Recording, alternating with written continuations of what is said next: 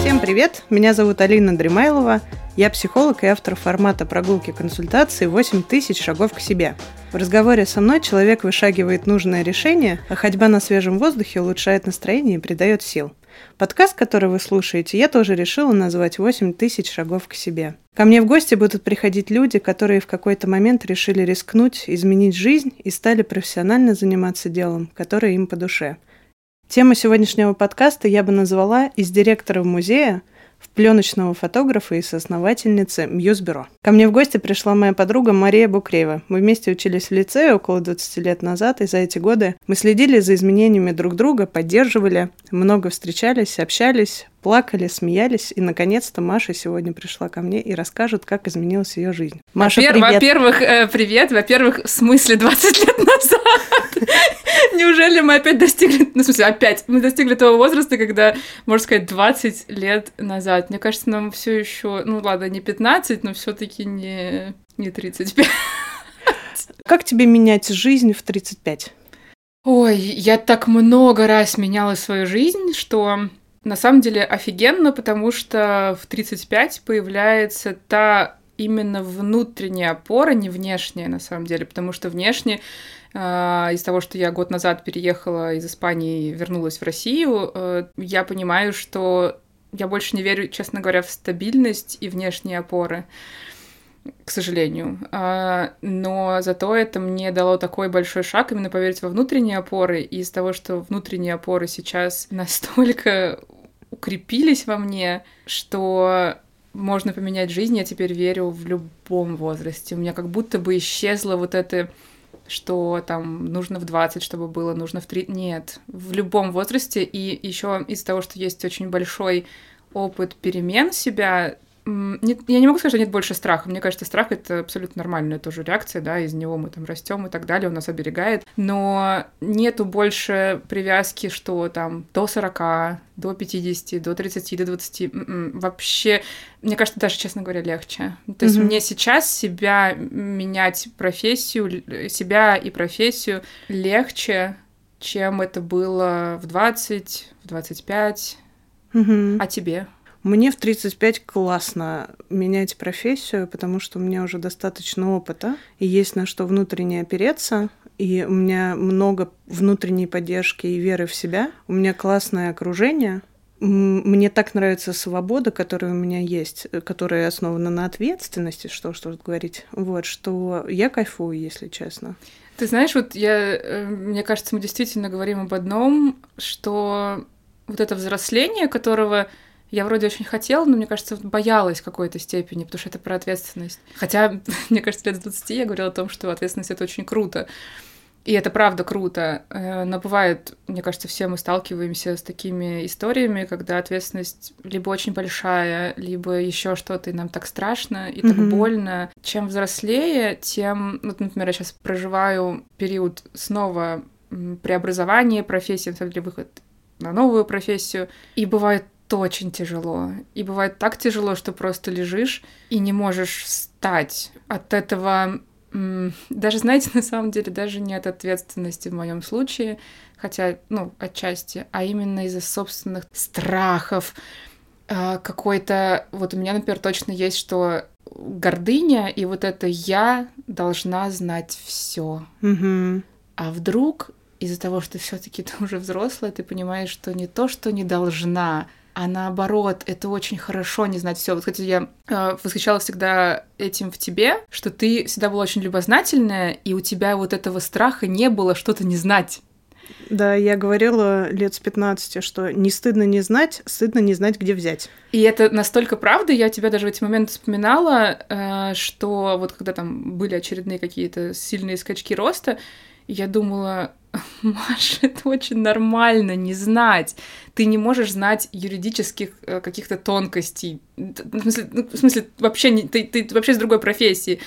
И мне очень помогло вот это, можно задать вопрос, и не из позиции, ой, а подскажите мне, а там, привет, я фотограф, я не знаю ничего про, не знаю, там, про права, например, да, какие-то определенные, или про, там, передачу прав, или про, я сейчас не вспомню, какие-то там тонкости были, э, про, там, про уголовный кодекс, да, ежики-пирожики, ну откуда я это могу знать? И очень нормально сказать, э, привет, там, даже можно сказать, если честно, я чувствую, что мне это не подходит, каким образом мы можем это поменять. Угу. И в этом столько силы даже, то есть на самом деле дело не в других людях, даже не в этом юридическом документе, а во мне, которая я должна все знать, я сейчас буду самая умная. Нет, я буду самая умная, если я скажу честно, мне mm-hmm. это не подходит, я чувствую, или, а, или то же самое важное, обратиться за помощью. Там, ну, опять же, вот ты сказала про окружение, и действительно, когда мы находим опору в себе, то как будто бы нам становится легче выбрать то окружение, которое действительно будет поддерживающим. Без зависти, без и с нашей стороны тоже, то есть я не из тех, кто такая, типа, вот эти мне завидуют, они плохие, да ежики, ну, в смысле, я такая же. И вот эта опора сначала идет в себе, потом в окружении. Какие бы ни были трудности, есть сила, опора, чтобы их пройти. Угу. Маша, ну это как будто ты сейчас уже немного рассказала, как это сейчас забежало вперед. И мне очень интересно узнать, как ты к этому пришла да, потому что вот в этой опоре в себе и в окружении, ну, я не встречала людей, которые там 20-летних молодых людей, которые такие осознанные, уже собрали вокруг себя окружение подходящее, которые рискуют, э, занимаются разным, да, находят что-то свое. Мне кажется, что на это, правда, уходит время, мы много ошибаемся, у нас э, мы встречаемся с иллюзиями и с диким разочарованием, что жизнь несправедлива, что нельзя сделать идеально, что невозможно отучиться во всех университетах мира быстро и стать суперэкспертом.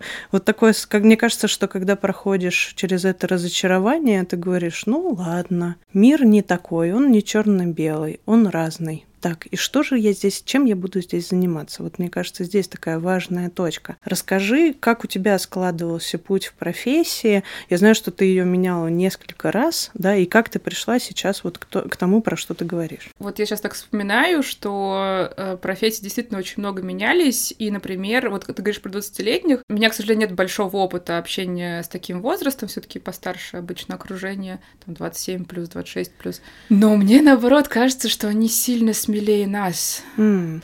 Но я вспоминаю себя в 20 лет. На самом деле, я... у меня была огромная мечта. Я мечтала быть кино... Сначала я мечтала быть писателем, и даже поступала в литературный институт, но не поступила, слава богу. А, хотя, конечно, в тот момент это было очень больно. Потом я поменяла свою мечту, я мечтала быть киножурналистом, и стала киножурналистом. Mm-hmm. На самом деле, я еще тогда занималась фотографией, но это было хобби, это была пленочная фотография. Причем почему пленочная? Очень самый частый вопрос ко мне, почему пленка. И у меня есть там несколько ответов на это. Есть э, более такой красивый, есть более прагматичный. Тоже мне очень помогло это в жизни понять, что иногда не нужно оправдываться, не нужно даже придумывать историю. То есть я могу вам рассказать о том, что в пленке есть душа и так далее, но при этом это просто мой инструмент, он мне очень подходит, и вот я пробовала другие, другими не подходят. А что это за инструмент? Что ты им делаешь? На самом деле, я верю в то, что важна не профессия, а важен талант.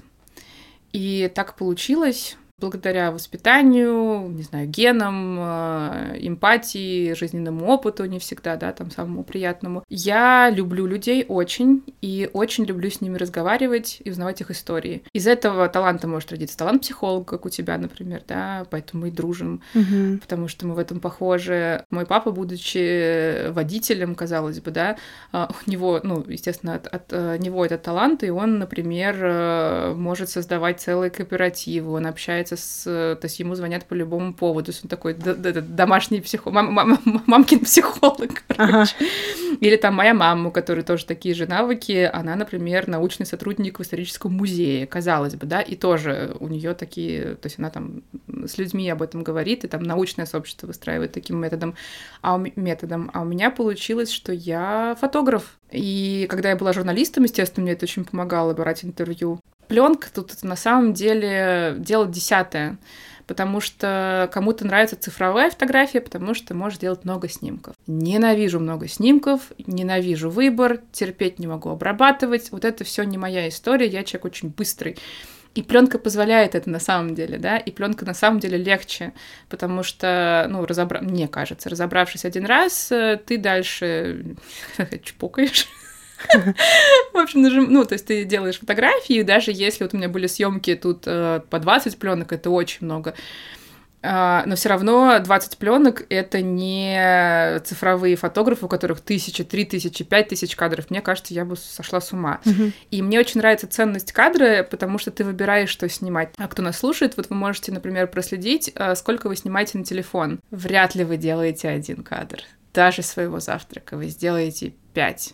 И вот этот выбор потом из этих пяти, ну вот для меня это... У меня есть смешная история, как я снимала а, репортаж э, на пленку просто там одной лекции, и я на камеру, на пленочную сделала просто по-дружески 5 кадров. На телефон я сделала 20. На телефон из 20 получилось две хорошие фотографии, на пленку из пяти пять хороших. И это доказывает... Это мастерство, Маша, я считаю уже.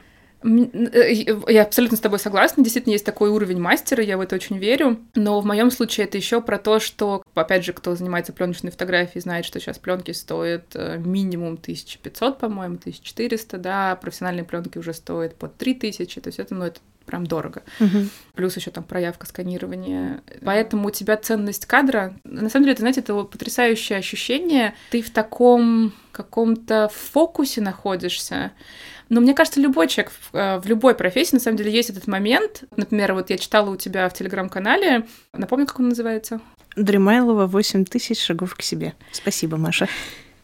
А в твоем телеграм-канале я читала потрясающую историю о том, как ты немножко, ну не сыщик, ты написала, расследователь. Детектив, да. Психолог похож на детектива. И это потрясающее сравнение, потому что когда ты слушаешь человека, у тебя же постоянно мозг работает. Мгм. Это сложная когнитивная работа, правда. И вот у фотографа то же самое, у меня, как у фотографа, то же самое, потому что я помню все имена детей практически своих клиентов. Например, даже до смешного, вот я снимала потрясающую пару, которая ждет ребенка. Это была наша первая съемка. Девушку я снимала до этого, много лет назад, а вот именно как пару впервые. Так вот, я помнила, какая у них была свадьба. То есть это было не специально, но из-за того, что мозг постоянно работает, и никогда не знаешь, кто будет твоим клиентом, то я помнила не то, что даже какая съемка, а я помнила, что, ой, у них там были какие-то экскаваторы, думаешь, что такое? А потом мне рассказали историю, то есть я понимаю, что у меня на самом деле мозг всегда работает. Мгм. И я могу, например, то есть вот у нас с каждым клиентом есть какие-то свои истории. То есть я помню даже иногда не то, что случилось, а ощущение. Я говорю, слушайте, по-моему, нам было вот так. Они такие, точно, потому что мы были в том-то месте. Ну, то есть вот, вот такие вещи. Мне кажется, что это, ну, в моей работе сто процентов меня сильно отличает, что я создаю вот эту атмосферу. И в какой-то момент пленка стала не уникальностью на самом деле. Э, Есть причем потрясающие цифровые фотографы, которые также красиво снимают, у них тоже ценность кадра тоже велика. Но в моем случае меня запоминают вроде как пленочного фотографа, но если спросить, я думаю, что даже можно провести такое какое-то мини-исследование, спросить, вы меня выбрали почему? И пленка будет, ну, на пятом месте. Ну, А что да. называют первое, первое, второе? Пока я не делаю этого исследования, я могу только, да, Мгм. как-то так э, порассуждать по отзывам. А, личность моя. Мгм. Ты сделала нам такую атмосферу, что мы забыли, что мы поссорились. А, Это был потрясающий отзыв. У меня просто была очень тяжелая ситуация три года назад. А, У меня была травля клиентов. Это когда клиенты после съемки, в общем, объявили такую вендетту, а, натравили на меня очень большое количество людей потому что им не понравилась съемка, и, видимо, я тоже. Сегодня не будем про это. Но я к чему? К тому, что благодаря этой ситуации мне поступило очень много поддержки. И одна из поддержек была очень неожиданная. Мне одна из моих клиенток постоянных написала просто огромное письмо, я не знаю, на сколько тысяч знаков. И там было о том, что он говорит, ты знаешь, я тебе не рассказывала, но ты когда к нам первый раз пришла и снимала вот беременность их, мы на самом деле с мужем очень сильно поссорились. И я очень боялась, как вообще пройдет, пройдет съемка, и он там опоздал, ну, в общем. И она говорит, ты пришла, и ты начала со мной разговаривать, а потом он пришел и говорит, я просто забыла. Мгм. И я вспомнила это потом, говорит, даже, может быть, через месяц я, ой, мы же сильно поссорились. И вот это вот искренне интересоваться людьми, искренне их поддерживать, создавать. То есть, например, а вот пара, которая сейчас снимала, из-за того, что они сделали новый ремонт, я, а я искренне, мне очень интересно, ты меня поймешь. А я восхищалась их ремонтом, они такие, можно мы тебя просто приглашать будем, чтобы ты восхищалась нашим ремонтом?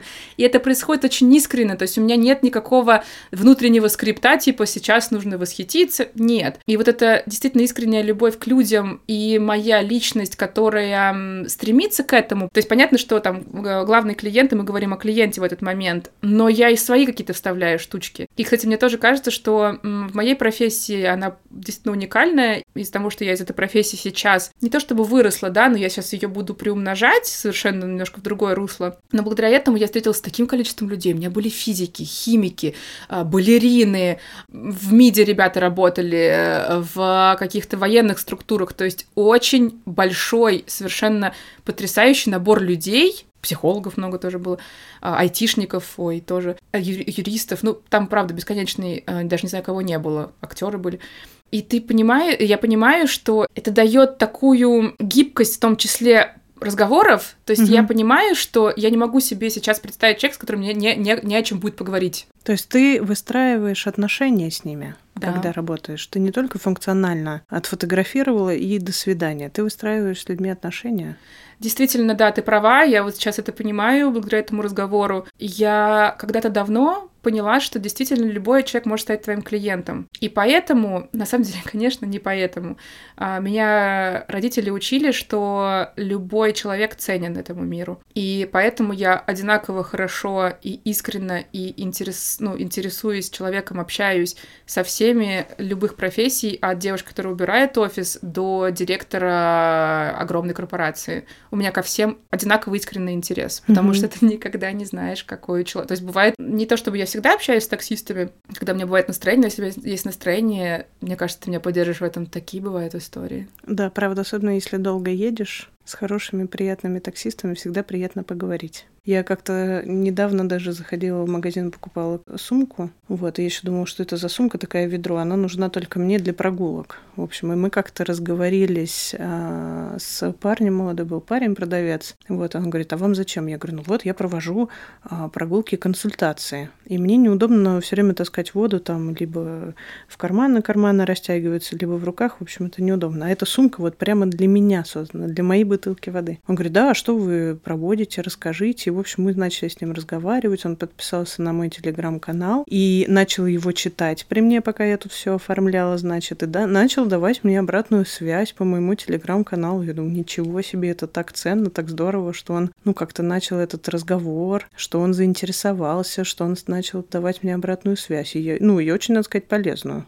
Мне кажется, ты сейчас затронул такую важную тему, вы знаете, я благодаря иммиграции очень много, очень быстро поняла довольно трудных и сложных вещей, но при этом и приятных. я, например, поняла, что при том, что Москва мой родной город, но я думала про Москву как о городе не очень дружелюбном. За это я обожаю русский дневник Джона Стейнбека, когда он приехал в 49-м, по-моему, году с э, любимым моим Робертом Капой, фотографом. И они описывали Москву как серый город, холодный, после войны, все понятно.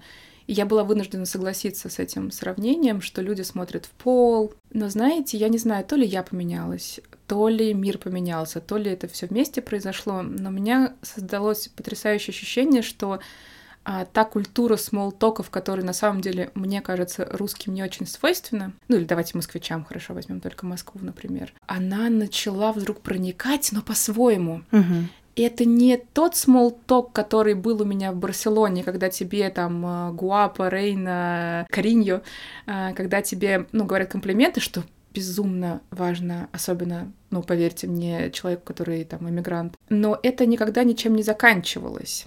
Может быть, то, что испанский мой, да, там на дне. Но неважно, не буду тут анализировать Испанию, потому что я думаю, что у всех очень разные. Я думаю, что есть у меня там подруги, которые, наоборот, у них эти смолтоки перерастают в какие-то отношения. Но именно в московском, да, ритме жизни это было не свойственно. А тут что-то поменялось. Опять же, может быть, я поменялась. Вот даже вот мы с Алиной были буквально а, не могу тебя Алина звать, Алинка, ты моя Алинка.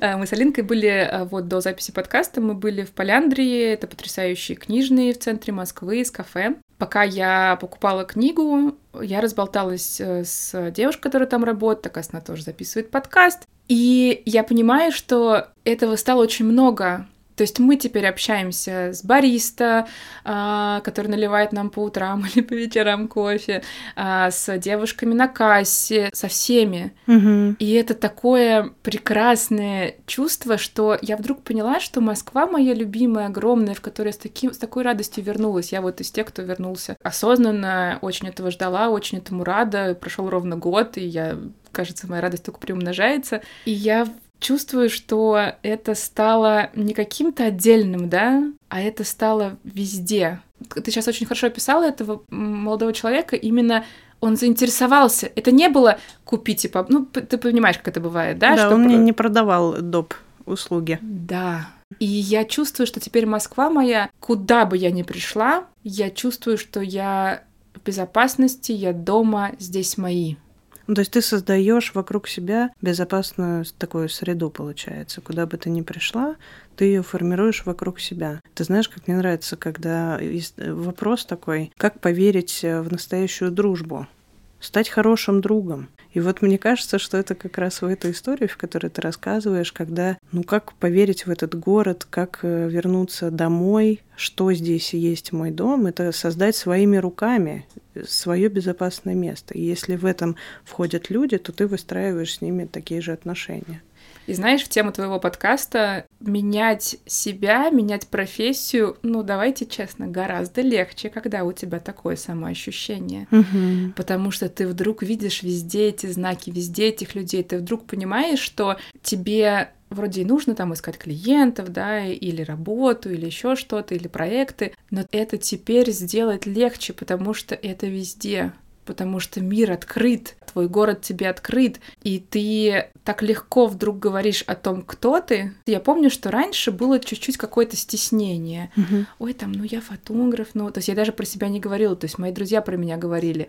Теперь, приходя в новую профессию, я понимаю, что уже этот навык социальный, да, общение, он настолько прокачан, и настолько я теперь верю в лучшее, в хорошее, в доброе, что у меня, как в начале профессии, когда я фотограф, и искать клиентов было страшно, сложно, непонятно, то теперь в профессии э, вообще там соосновательницы бюро, которое будет брать э, и берет уже большие проекты с большими брендами, ты вроде думаешь, ну, брендов-то типа меньше, чем людей, и, и, и в смысле такие суммы за это брать, о боже, о боже, а понимаешь, что так какая разница, это просто другой масштаб. Я-то та же, навык-то тот же, но теперь ты больше, и теперь, но мир-то такой же дружелюбный. То есть вот эти вот про внутренние опоры, о которых мы говорили, да, они, получается, разрастаются до окружения, а потом до безопасной твоей среды, и потом ты чувствуешь себя, получается, безопасно не только в своем теле и внутри себя, да, не только в своем круге друзей, а вообще в целом. Угу. Мне кажется, это еще к тому, что ты готова рисковать. Ну, то есть мир не идеальный, то, про что мы говорили. Там на самом деле много опасности, да, но и не рискуя, мы не можем выйти на такой масштаб. А что для тебя риск? Ну, рисковать это вкладываться в отношения, зная, что они могут прерваться, что тебя могут предать, что тебя могут обмануть, но ты все равно туда идешь, зная, что этот риск всегда есть.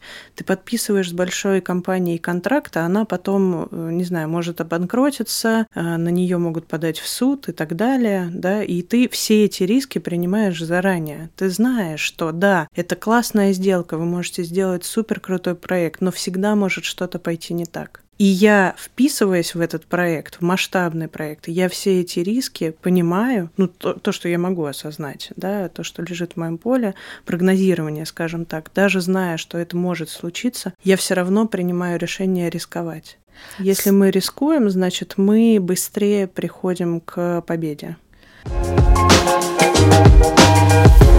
Я надеюсь, что нас будут слушать люди, которые сейчас находятся, ну, может быть, даже в кризисе, которые уже, может быть, не очень довольны тем делом, которое они занимаются, но им, может быть, еще страшно, и они не готовы рисковать, чтобы дальше идти в новую профессию, которая может быть им интереснее, которая их э, дает им много энергии, там общения, результатов и так далее. Расскажи, как у тебя было. Ну, то есть, как ты поняла, что все, ты больше не готова быть журналистом, э, директором музея и так далее, да, что ты хочешь заниматься фотографией. Тем более, что очень увлеченно про это рассказываешь, у тебя это получается, к тебе приходят корпоративные клиенты, ты зарабатываешь все больше и больше, и сейчас уже, похоже, будешь выходить на расширение, да, уже прям такие крупные проекты. Расскажи вот про тот период, как ты решилась, а, было ли тебе сложно или легко, что тебе помогало, как ты смогла этот период пройти? А, я постараюсь кратко рассказать про разные профессии, но сфокусируюсь именно вот на этом периоде, потому что, мне кажется, очень важно дать поддержку, ну, во-первых, себе в этот момент, а во-вторых, конечно, а, людям, которые что-то проходят, э, я вас слышу, я вас очень понимаю, потому что я сейчас как раз в этом процессе снова. Я, наверное, начала бы э, вот со своей мечты быть э, писателем, такой детской мечты, и когда у меня это не получилось, я поменяла свою мечту на журналистику, понятно, что это было там в возрасте, не знаю, условно 17-18 лет. И тот период я слабо помню переживания, потому что, мне кажется, в таком возрасте переживаний очень много. И они не только сфокусированы, конечно, на там выборе профессии, да, они сфокусированы на вообще поиске себя, кто я.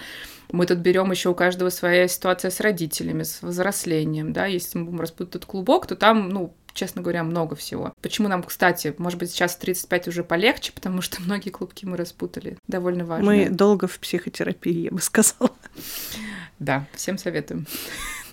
Так вот, как помню, как стала киножурналистом, очень хорошо помню, а потом помню вот этот вот потрясающий переход, когда я вдруг осознала, что я не стану вторым Плаховым, а, я никогда не поеду на кинофестиваль в Канны, я никогда не поеду на кинофестиваль в Берлин именно как журналист. И не потому, что я себя там недооцениваю, а не тот талант и не те, если честно, навыки. Потому что, я не знаю, знаете вы или нет, обожаю вот эти вот закулисные штучки, но, например, кинофестиваль в Каннах — это не в смысле ты в красивом платье ходишь на показы, фотографируешься, а, я не знаю, с Дэвидом Финчером а, и пьешь шампанское. Нифигашеньки. Это ты не спишь, ты встаешь очень рано, потому что показы начинаются, я не помню, то ли в 9 или в 10 утра, ты под палящим солнцем стоишь. Опять же, ты не просто приходишь, у тебя есть аккредитация. И что? У всех есть аккредитация. Угу. Поэтому огромные очереди.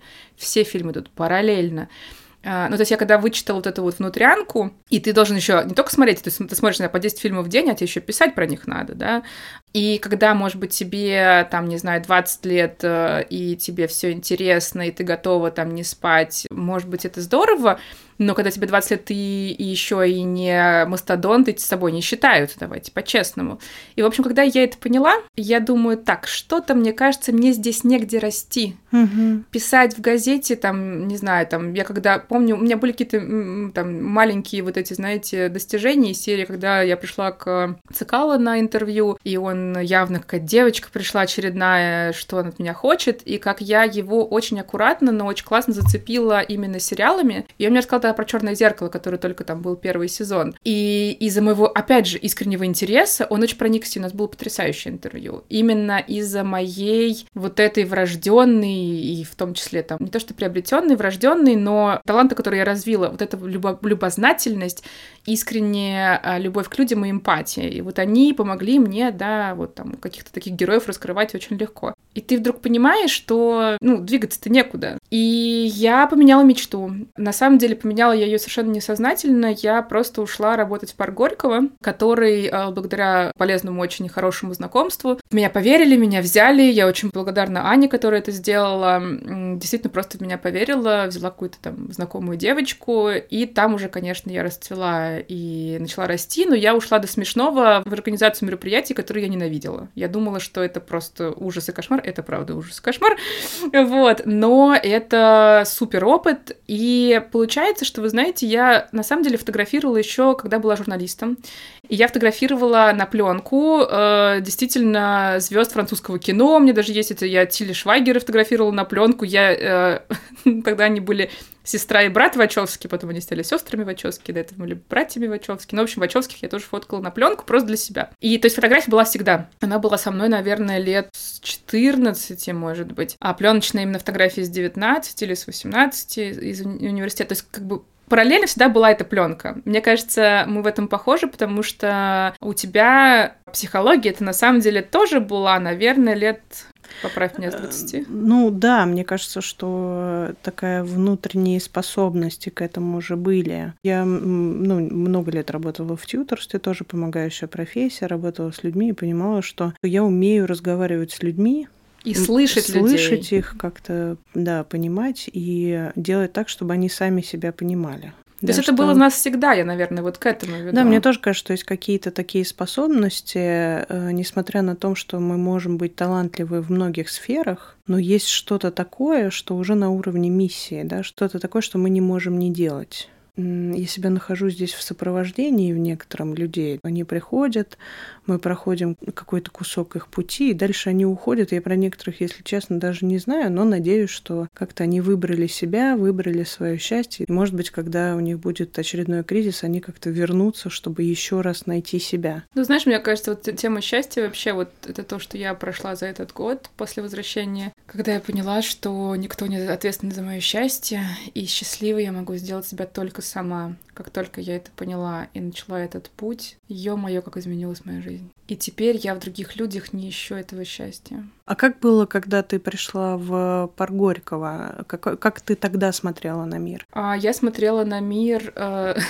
это очень смешно, потому что, с одной стороны, я думала, что мир мне должен, а с другой стороны, вот эта вот гордыня и вот это... На самом деле, я тут недавно поняла даже откуда, э, и смогла обсудить, например, это своим э, папой, вот это, когда ты проваливаешься как ребенок, ну, проваливаешься, конечно, не проваливаешься. Ну, там я не поступила в школу, например, в которую вообще даже, честно говоря, не собиралась поступать. И меня не утешили. И я mm-hmm. вдруг поняла, что я одна и что мне придется доказывать миру, роди... ну, родителям в первую очередь, да, что я могу. И осознание, что мне никто в этом пути не поможет с моими эмоциями, даже не, скорее всего, даже не поможет, ну, вообще никаким образом. Он меня закалил, но, конечно, всегда есть обратная сторона, вот как раз из той серии, что ты чувствуешь, что тебе все должны, то есть если ты гребешь лапками, значит, мир должен откликаться. Конечно, никто mm-hmm. не, не должен. Вот, поэтому я помню, что мне было очень страшно, мне было так страшно, и еще надо понимать, что Парк Горького тогда только формировался, это был потрясающий волшебное время, как раз когда Паргорь, который мы год, знаем. Да? А, да, это был, получается, 13-й год. 13-й. Угу. То есть он только начал, то есть как бы как раз Капков его, значит, вот поднял, да, и дальше передал Ольге Захаровой, и она вот нас всех, значит, вот собрала там так или иначе, и чтобы мы меняли, ну, правда, мир к лучшему. Москву к лучшему, парк к лучшему. И это было, ну, я не буду тут врать, это было ужасно, потому что меня как котенка кинули в океан, это был э, день города, и мне нужно было быстро разбираться в новой профессии с нуля. Это было так тяжело, что я очень сильно заболела.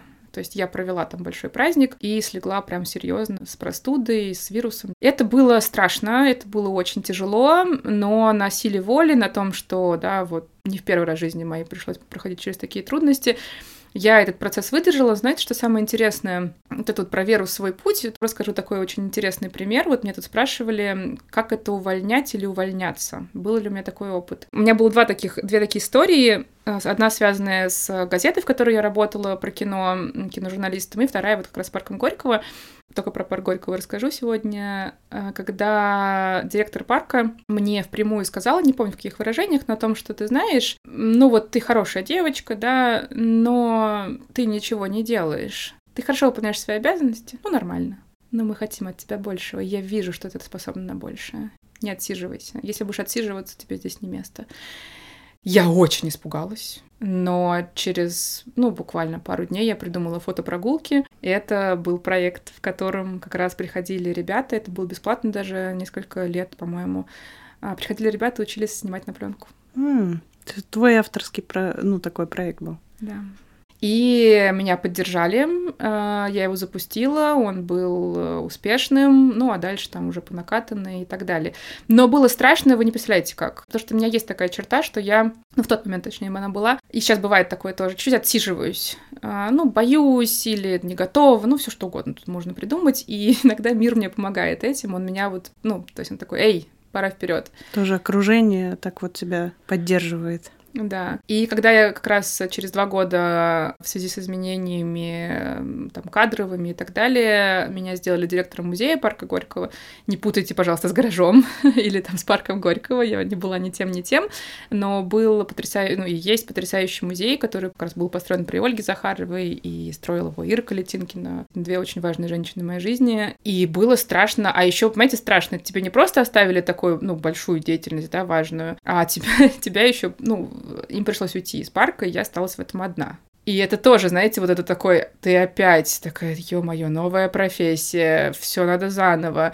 Более того, нет никакой поддержки как раз. То есть тут получилось, что я стала поддержкой для тех, кто остался в парке. Для своих сотрудников. Да, для угу. своих сотрудников. И тоже, конечно, турбулентный момент, очень страшный, но как будто бы вот в каждом периоде был какой-то смысл находился, да, и вот тут был смысл доказать себе, конечно, доказать родителям еще в тот момент, э, потому что он был непроработанный, а еще, конечно, свои сотрудники, вот эта вот ответственность перед людьми меня тоже очень вытащила, и мне, честно говоря, нравилось это внимание, мне нравилось быть такой звездочкой молодой, которую снимали там и телеканалы и так далее, а, но этот путь, он продлился всего год. Ну, то есть так звучит, что все было хорошо, как-то ты справилась. Люди из твоего окружения увидели твой потенциал, сказали, давай, ты туда пошла, стала раскрывать этот потенциал, поддерживать своих сотрудников. Э, у тебя все получалось. Ты давала тогда интервью на телевидении, я помню, да, делала авторские проекты, которые мы тоже посещали. И это было классно. Почему ты решила уйти? Мне кажется, это были внешние обстоятельства, когда с руководством было трудно найти взаимопонимание, и как будто бы путь был разный. То есть я mm-hmm. видела там развитие так, а не так. Но если... То есть это внешнее, да? Но если честно, буквально через 8 э, или 9 месяцев после моего назначения у меня случилась судьбоносная стажировка в Барселоне. Я еще там не жила в этот момент. Это была стажировка молодых креативных там, руководителей, вообще специалистов. Делала ее Катя Сачкова, которая тоже потрясающая женщина в моей жизни, которая помогла мне поменять. Я вот недавно ее встретила, она сейчас в Оксфорде учится. Да, Катя, большой привет, мы за ней следим. Там, на самом деле, стажировка я ехала как руководитель, то есть как управлять креативными проектами, какие они бывают. Это было в Барселоне, в город, в котором как раз я собиралась переезжать. Ну, не собиралась переезжать, но как бы скорее, ну, собиралась, на самом деле, переезжать. В какой-то момент нас привели в творческие кластеры. Кстати, такие есть в гараже, если не ошибаюсь. Это где художники живут и творят. И у меня там потекли слезы, потому что я думаю, а что я делаю? Почему я сижу в офисе, борюсь с какими-то там ветряными мельницами, руковожу, когда я на самом деле художник? И вот есть ребята, которые музыку цветам ставят и замеряют, как цветы реагируют, а я нет. Я помню, что там как раз был кластер, мы вышли потом ну, до смешного, да, так в книгах только бывает. Ты вот это переживаешь эти эмоции, вдруг ты выходишь на крышу, меня начинают написывать, ну, что какие-то проблемы там с музеем, я уже не помню. И я понимаю, что что-то не так, что-то очень серьезно не так. И вот эта мысль туда поселилась, я об этом думала. И летом, когда я ехала, помню прям даже очень хорошо, я ехала во Франции, в Провансе на таком в общем, там между городами ходил э, поезд за 1 евро. И я в какой-то момент почувствовала, что все, я больше не могу жить не своей жизнью. Я люблю своих девушек, сотрудниц, э, мы до сих пор дружим, но это моя жизнь. Мне mm-hmm. кажется, здесь важно честно себе признаться, что эта история про «не могу», что я так больше не хочу на самом деле. Ты абсолютно права, потому что э, действительно я могла бы. То есть я подумала, что если было бы там э, другое взаимопонимание с руководством, все что угодно, все равно этот комбо пришел. Потому что я могла, мы вообще очень много что можем, а я вот действительно не хочу. Э, и было, знаете, вот это то, что вот сейчас со мной происходит, и уже происходило, когда я именно в фотографии вот в этот момент начала уходить, когда ты очень чувствуешь, что твоя жизнь не то, что не твоя больше. Ты как будто, вот знаете, вот это вот, э, мне очень нравится это выражение на английском, вот не в своей обуви ты. То есть mm-hmm. вот это вот walking in my shoes, да, вот попробуй, походи в моей, моей обуви, да, и ты вдруг чувствуешь, что ты не в своей обуви. И это отвратительное ощущение. Ну вот не хочу так. Действительно, вот это, мне очень просто сказала, вот это не могу, не хочу, действительно могу. Много всего мы можем. Угу. А вот больше не хочу, это не мое. Вот в тот момент я этого не понимала, я вот сейчас это понимаю тело начинает очень хорошо реагировать. У кого-то тревоги просыпаются, плохо спать, что-то болит, защемляют шею. Ну, то есть, если внимательно послушать тело, оно скажет, там же возникает как раз выгорание тоже у нас часто, когда мы делаем то, что нам не нравится, то, что мы не хотим. Угу. И я помню, что, вы знаете, это не было одним днем. Был, правда, такой момент, когда один из моих в тот момент близких людей сказал мне, говорит, ты знаешь, я не знаю, что делать. А вроде музей, мои родители очень много гордятся впервые, там, может быть, да, в жизни, перспективы, но я не знаю, что делать. Он такой, а я знаю, ты хочешь путешествовать, фотографировать. Я расплакалась и поняла, что он прав.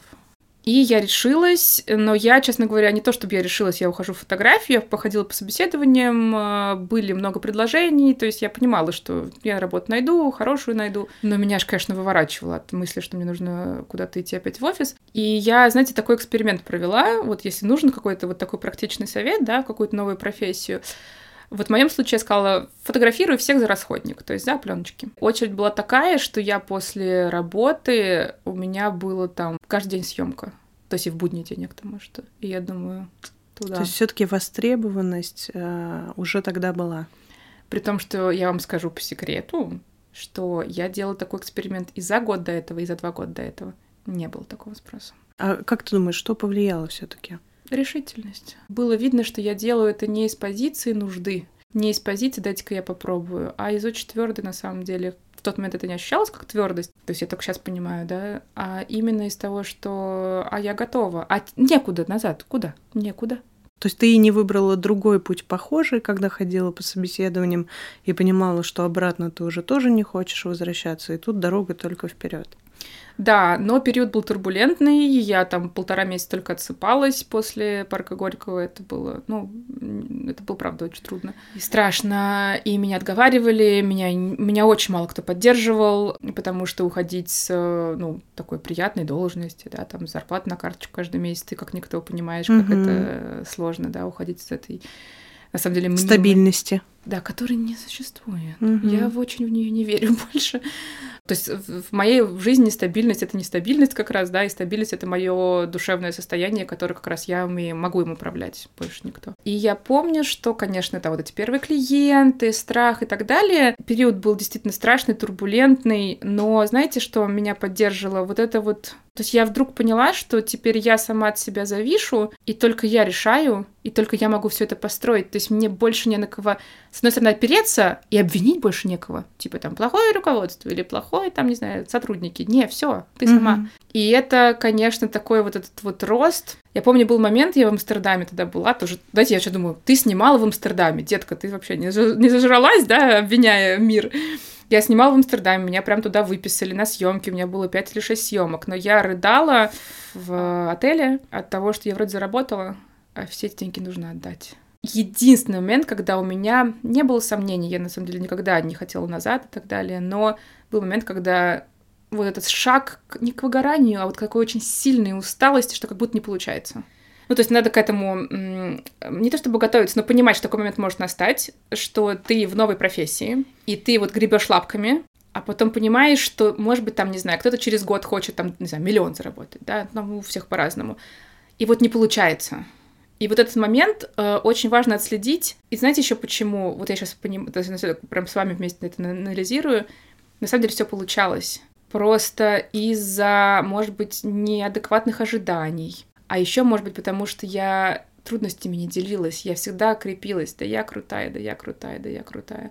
И была крутая. Мне очень нравится эта вот инфографика, когда тебе кажется, что рост это просто вот, ну, идет э, стрелка вверх, а там же как ступенечки. То есть ты проваливаешься, поднимаешься, проваливаешься, поднимаешься. Вот, вот это вот проваливаться очень нормально. И эмоционально нормально, и в пути нормально. И просто это провал можно воспринимать как точку роста, а можно воспринимать как я ничтожество, да. И вот я помню, что вот это вот был такой момент, единственный за всю карьеру мою, семилетнюю уже, можно сказать, когда я, у меня был такой маленькая миллисекунда, туда ли я иду. То есть сомнения у тебя все таки были? Были, конечно. Угу. Но они были, знаете, не в фотографии даже, а в том, что же я не так делаю где же я ошибаюсь? Мне это могло вырасти. Во-первых, нужно было поднимать цены, а во-вторых, нужно было выходить в рекламу. Я очень долго надеялась на сарафанное радио, да. Ну вот, например, такие профессионалы, как ты, уже, слава богу, приходят к новой профессии уже взрослыми, угу. и ты понимаешь, что сарафан конечен и довольно быстро конечен. Да, это правда. Ты когда начинаешь, ты снимаешь все сливки с, через своих знакомых и, и друзей, а потом понимаешь, что, а, кажется, нужно рассказывать про себя больше и незнакомым людям людям в том числе, чтобы они приходили к тебе. Поэтому у тебя и рост, например, в отличие от меня, фотографии совершенно другой, угу. а, потому что у тебя и опора совершенно другая. И у меня ощущение, что тебе не нужно никому ничего доказывать.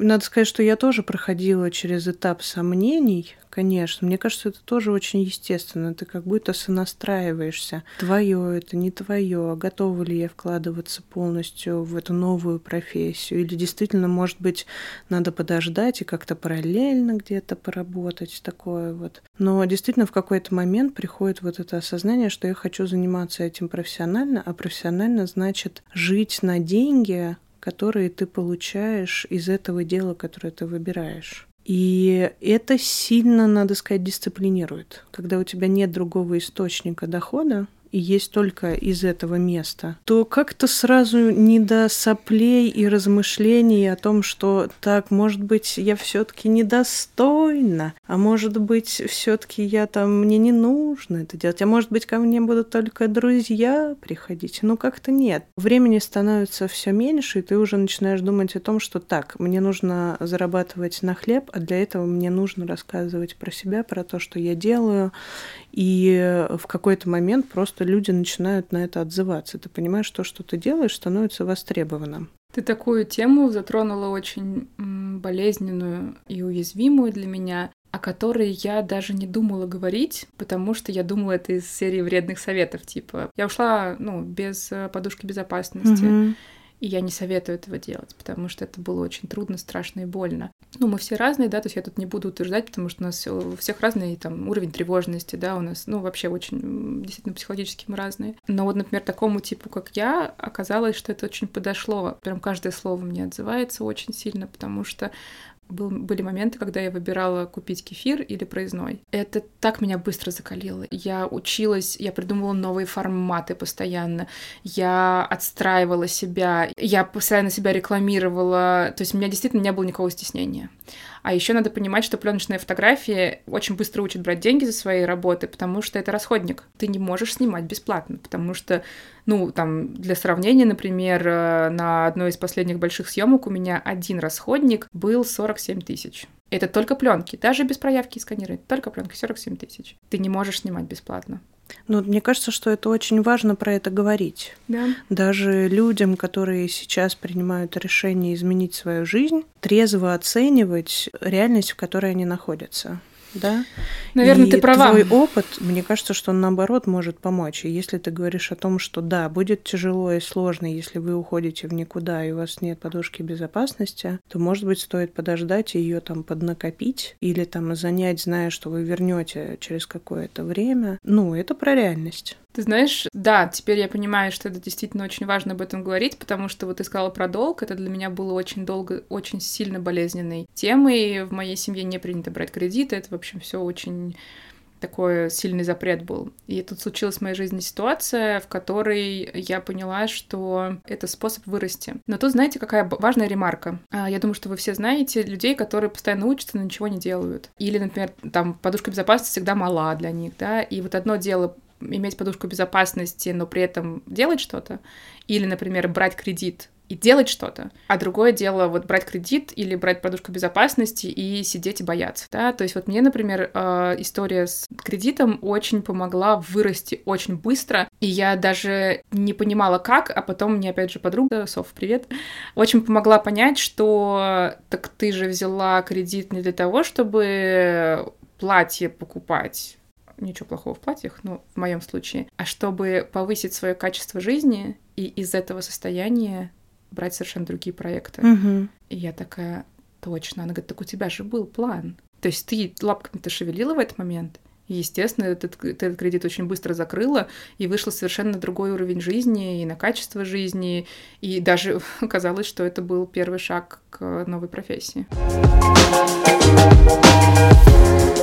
Тобой говорили до записи о том, что у нас у обеих очень много талантов угу. и способностей, и навыков. Вот какой ты могла бы дать совет или просто, например, поделиться своим опытом, как из этого многообразия своих талантов, навыков и опыта ты выбрала именно эту профессию? Хороший вопрос. Мне кажется, что первое это внутренний интерес. Мне всегда было интересно общаться с людьми и э расспрашивать их про них вот это вот любопытство мне всегда, вот для меня нет вообще ничего интереснее другого человека. И так было всегда, и я вот, ну, правда, сколько себя помню, я всегда отвечала на вопрос, что тебе интересно, вот другие люди мне очень интересны. И второе, мне кажется, это про пробовать.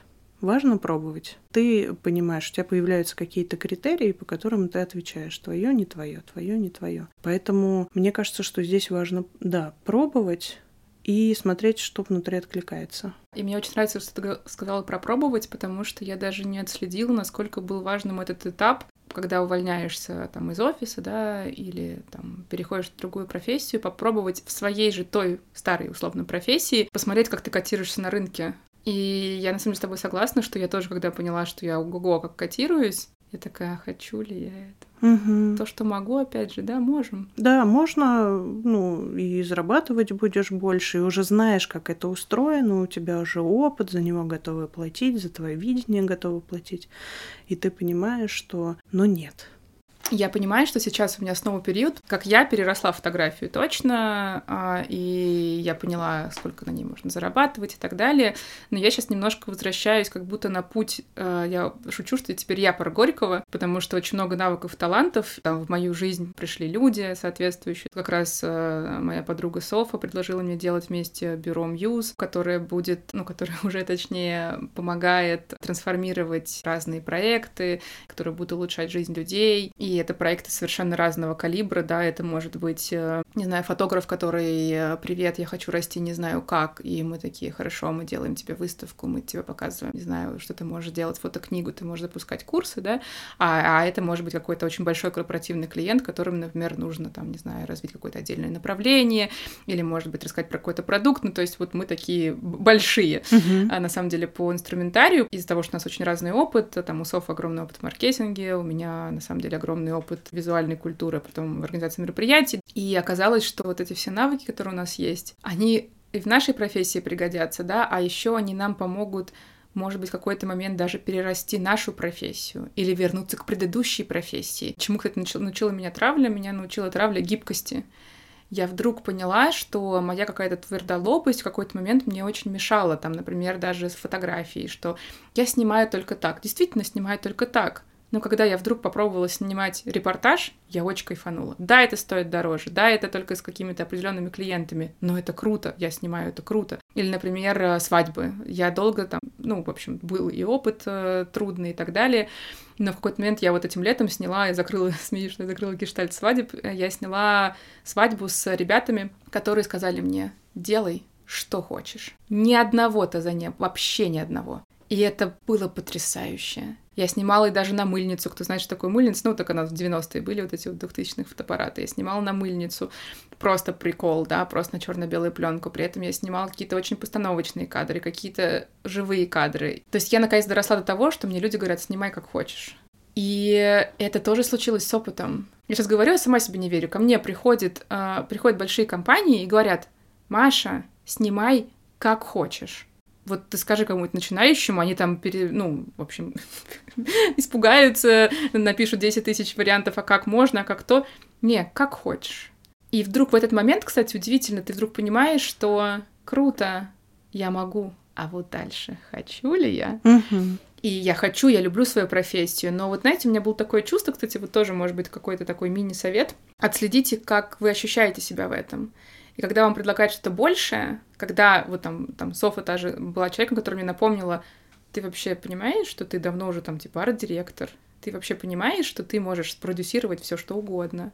И из-за того, что там типа условные травмы и организация мероприятий уже прошли, И а, работа с компанией помогает понять, что я намного больше, чем просто человек, который нажимает на кнопку, даже очень эмпатично нажимает на эту кнопку и умеет общаться с людьми, то я вдруг такая, о, и я помню, знаете, как это в теле ощущалось? Ощущение, что ты как вот цыпленочек э, из скорлупы, то есть тебе скорлупа становится мала. Угу. Тебе в ней было супер безопасно. И ты уже отстроилась, и тебе, то есть ты можешь в этой профессии, ну, да, ну, правда, до старости, до любого момента ты в ней уже молодец. Но в моем случае оказалось, что она становится мне мала. И ощущение, кстати, вот почему я говорила про наши с тобой профессии как помощь миру и сделать мир лучше, я вдруг поняла, что мои таланты могут на другую ступень перейти и сделать мир лучше уже в другом масштабе. Но это турбулентный период, и я сейчас в нем нахожусь. И я, мне кажется, я сейчас чувствую себя там с тобой в безопасности, и могу сказать, что расти бывает, то есть ты, может быть, там и мозгом ты все понимаешь, но эмоции могут очень сильно закружить, угу потому что вроде ты все умеешь, вроде ты все знаешь, но вот это вот ощущение, что ну я же вроде определилась, ну куда тебя прет, ну зачем? Ну, то есть ты пытаешься себя обратно в эту скорлупу, но уже не получается. Mm-hmm. И знаете, вот это вот, э, мне очень понравилась эта мысль про «не могу, не хочу», я ее снова повторю, потому что я помню момент, когда он был буквально на днях. А, я такая, ну хорошо, но если что, я всегда вернусь в фотографию. Ну, она никуда не ушла, я все равно буду фотографировать, да, просто, может быть, в другом объеме и совершенно за другие деньги. Но я теперь хочу большего. И вот это ощущение, и оно так, знаете, оно такое сначала такое маленькое, какая-то такая, такой огонечек, такая искорка даже, вот ты вот спичку, да, вот такая искорка, а потом оно разгорается, и ты такая, так, так я, я хочу, то есть не в смысле я могу, а я уже хочу, подождите, я уже хочу большего. И вот назад уже ощущение, что вот назад уже... М-м. Маша, что бы ты пожелала людям, которые сейчас находятся вот в таком турбулентном периоде, которые уже не хотят на самом деле работать там, где они работают, и хотят выбрать для себя другое, то, что им нравится, то, что им интересно. Я, наверное, поступлю очень э, даже приземленно, и я скажу первое: окружите себя людьми, которые вас поддерживают, которые вас любят и в вас верят. Если у вас есть возможность обсудить это с профессионалом, то есть э, психологи, это действительно наши санитары леса. ну, в общем, действительно, если у вас есть такая возможность, и у вас есть психолог, поддержка очень нужна, потому что в своих эмоциях и в своих мыслях можно сильно закопаться.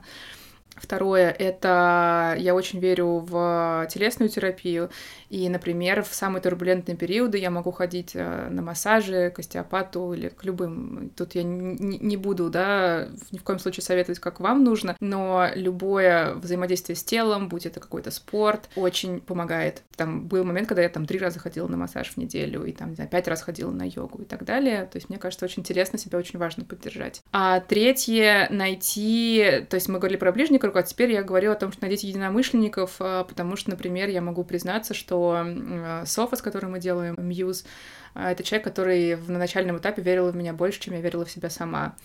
И меня это очень поддержало, действительно. И вот если окружить себя единомышленниками, да, которые, может быть, тоже начинают бизнес или тоже а, начинают новую профессию, да, э, вот это доверительное, а, безопасное общение очень важно. Сейчас вот у меня последний поток курса для фотографов, он именно о поддержке, потому что когда я говорю с девочками про фотографию, они все, конечно, ой, да неужели так же, неужели все проходят те же этапы, да неужели ты так же чувствуешь? Я говорю, конечно. Ну, то есть в наших профессиях, да, в любой есть, ну, определенные этапы, мы все через них проходим. Четвертое, конечно, все очень легко и просто. То, что сложнее всего выполняется, хорошо есть, хорошо спать. Без этого никуда, поверьте мне, я как тревожный пирожочек, э, очень хорошо это знаю, поэтому правильно питаться, хорошо спать, ритуалы, дисциплина, кстати, тоже очень хорошая штука. Там мои ритуалы, не знаю, это по пятницам у меня всегда французский, не знаю, там по четвергам, условно, у меня всегда йога, массажи и так далее. Вот меня вот эти вот, то, что ты знаешь, что будет завтра. Потому что, ну, уж, поверь, столько неизвестности в этих профессиях новых, ежики-пирожики, что, ну, уж как-то хочется какой-то стабильности. И пятое, строить внутреннюю опору, то есть вот это вот банальное верить в себя, потому что без внутренней опоры, вы помните, с чего мы начинали, да, сегодняшнюю беседу, мне очень помогла вот эта вот любовь к себе, которую я растила весь год, поверьте мне, и буду, видимо, растить всю жизнь. А, она мне очень помогла в самые трудные периоды обнимать себя и понимать, что что бы ни случилось, там, где я не налажала бы, или кто-то бы там, что как-то со мной не поступил, я всегда есть у себя. И вот эта внутренняя опора, она на самом деле самая важная, может быть, самая трудная. Даже если вы по миллиметрику к, этому, к этой опоре к себе будете приближаться, потихонечку она начнет расти, вы будете как этот корабль в шторм, ничто не сможет вас сломить. Вы можете отдохнуть, опять же, взять паузу. Кстати, вот э, тоже такой просто совет мне очень помогло в какой-то момент сказать, я этого не знаю. Я прям, прям прописывала в переписках с большими проектами. Я беру паузу на два дня, я отвечу вам, например, в пятницу. Ничего не случилось, никто не умер, но эти два дня я отлежалась, отплакалась, распереживалась, злилась, пошла на... все что угодно. Но эти два дня я поняла, что нет ничего срочного. В любой ситуации ты можешь взять эту паузу и дать своей психике адаптироваться к этому. Mm-hmm. Да, мне кажется, это очень важно. И мне очень нравится фраза, которую я прочитала у тебя в блоге, про то, что будь всегда на своей стороне. И от себя я бы тоже добавила, что когда у тебя кризис, ты можешь проходить его не, не один. Мне кажется, будет здорово завершить это. Кто читает меня, знает, что на протяжении всего года я каждый день говорю, Машенька, ты молодец. И мне это очень помогает транслировать и людям, и, конечно, себе. И мне рассказывали, что рефреном всегда, мне всегда очень многие мои подписчицы говорят, Сначала Машенька, я молодец, а потом говорят свое имя. Поэтому я сегодня скажу Машенька, ты молодец, Алиночка, ты молодец. Алиночка, ты молодец. Я тоже себе это с удовольствием скажу. Маша, большое спасибо, что ты пришла на этот разговор. Для меня это был первый подкаст. Насколько я знаю, у тебя тоже первый подкаст. И у нас все получилось, и я надеюсь, что и слушателям тоже зайдет. Это, знаете, вот мечты всегда сбываются. Я действительно давно мечтала, чтобы меня позвали в подкаст, мне транслировала это. И как же мне приятно, что это случилось с тобой и в такой безопасной, потому что ты психолог, поддерживающей атмосфере. Вот это, мне кажется, такое доказательство того, что мы все наши пути прошли. И все. Спасибо, закончили.